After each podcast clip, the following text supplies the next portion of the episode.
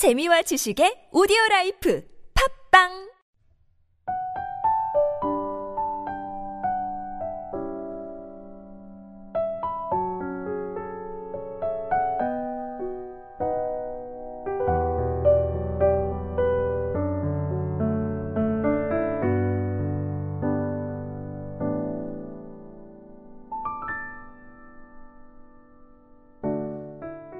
할렐루야! 금요 성경 읽기에 함께하는 지구촌 사랑교회 성도 여러분을 주님의 이름으로 환영하고 축복합니다.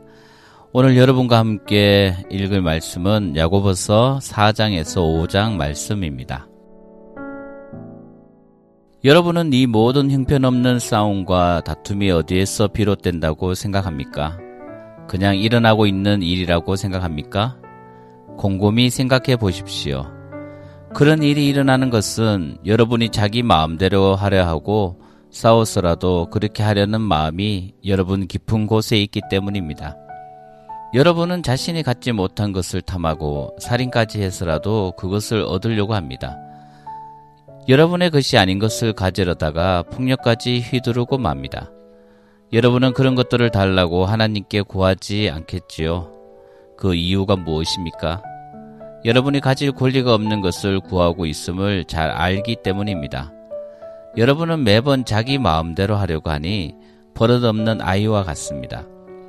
여러분은 하나님을 속이고 있습니다. 온통 자기 마음대로 살거나 기회 있을 때마다 세상과 놀아나는 것이 여러분이 원하는 바라면 여러분은 결국 하나님의 원수가 되어 하나님과 그분의 길을 거스르고 말 것입니다.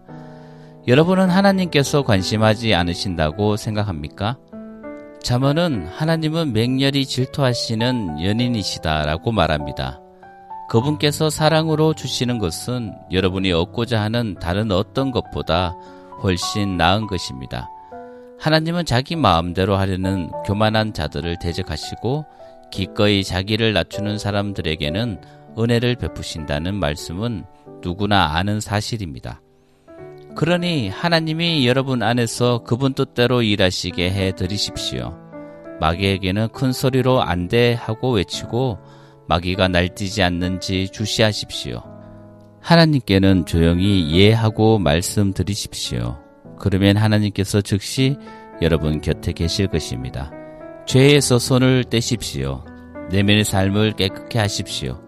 여기저기 기웃거리지 마십시오. 땅을 치며 하염없이 우십시오. 놀고 즐기는 일은 끝났습니다. 신중하게, 참으로 신중하게 처신하십시오. 주님 앞에 무릎을 꿇으십시오. 여러분이 일어설 수 있는 길은 그 길뿐입니다. 친구 여러분, 서로 헐뜯지 마십시오. 그런 식의 험담은 하나님의 말씀, 그분의 메시지, 그분의 고귀한 법을 질밟는 행위입니다. 여러분은 메시지를 존중해야지 거기에 낙서를 해서는 안 됩니다. 사람의 운명은 하나님이 정하십니다. 도대체 여러분이 누구이기에 다른 사람의 운명에 간섭할 수 있단 말입니까?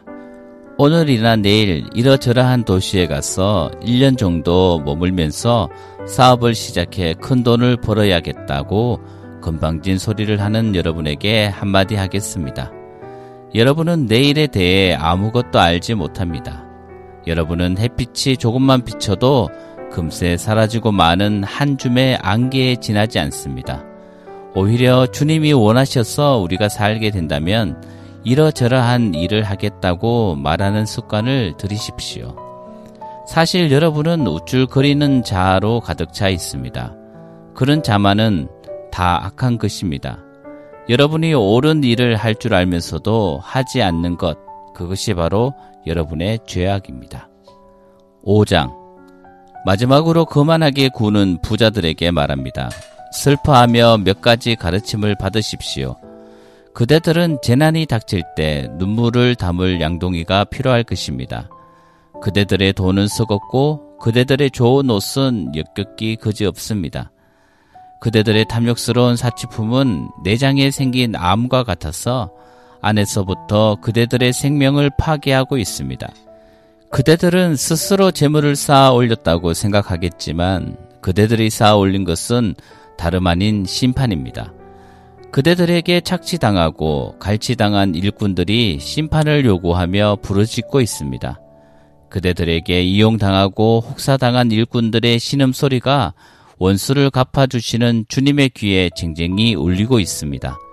그대들은 땅을 착취해 배를 불렸으면서도 그 땅에 돌려줄 것은 유난히도 뚱뚱한 그대들의 시신밖에 없습니다.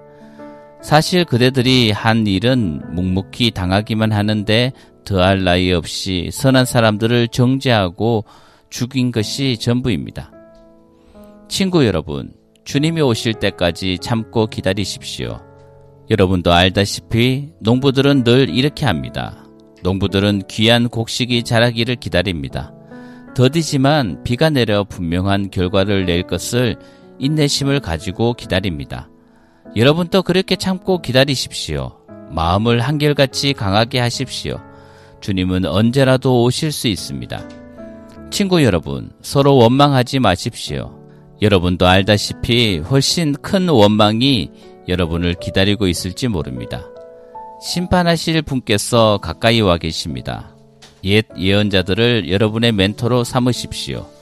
그들은 모든 것을 참았고 온갖 고난을 겪으면서도 멈추지 않고 언제나 하나님을 경외했습니다. 끝까지 경주를 마친 사람들에게는 하나님께서 생명을 선물로 주실 것입니다. 물론 여러분은 욥의 인내에 대해 들었을 것입니다. 하나님께서 마지막에 어떻게 그에게 모든 것을 회복해 주셨는지도 알 것입니다. 하나님께서 그렇게 하신 것은 그분은 돌보시는 분, 사소한 일까지 세세하게 보살펴 주시는 분이기 때문입니다. 하나님은 돌보시는 분임을 알았으니 이제 여러분의 말로 그 사실을 알리십시오. 여러분의 말에 맹세하건대 같은 표현을 덧붙이지 마십시오. 하나님을 재촉하려고 맹세를 덧붙이는 조급함을 보이지 마십시오. 그저 예라고 하거나 아니요라고만 하십시오.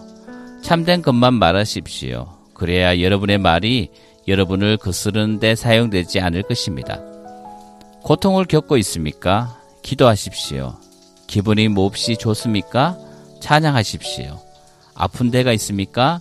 교회의 지도자들을 불러 주님의 이름으로 함께 기도하고 기름을 발라 달라고 하십시오. 믿음으로 드리는 기도는 여러분을 낫게 해줄 것입니다. 예수께서 여러분을 일으켜 주실 것입니다. 또한 죄를 짓는 것이 있으면 용서받을 것입니다. 안팎이 모두 치유될 것입니다. 여러분 모두가 함께 실천할 것이 있습니다. 서로 죄를 고백하고 서로를 위해 기도하십시오. 그러면 여러분의 병이 낫고 온전해져서 더불어 살 수 있을 것입니다. 하나님과 바른 관계를 맺고 사는 사람의 기도는 하나님께서 헤아리실 만큼 강력한 힘을 발휘합니다. 예컨대 엘리야는 우리와 똑같은 사람이었으나 비가 오지 않게 해달라고 간절히 기도하자 비가 내리지 않았습니다. 3년 6개월 동안 한 방울도 내리지 않았습니다. 그 후에 비를 내려달라고 기도하자 비가 내렸습니다. 소나기가 내려 모든 것이 다시 자라기 시작했습니다. 사랑하는 친구 여러분, 하나님의 진리에서 떠난 사람들을 알고 있거든 그들을 포기하지 마십시오. 그들을 찾아가십시오. 그들을 돌아서게 하십시오. 이는 귀한 생명들을 파멸해서 건져내는 일이며 하나님을 등지는 일이 전염병처럼 퍼지는 것을 막는 일입니다.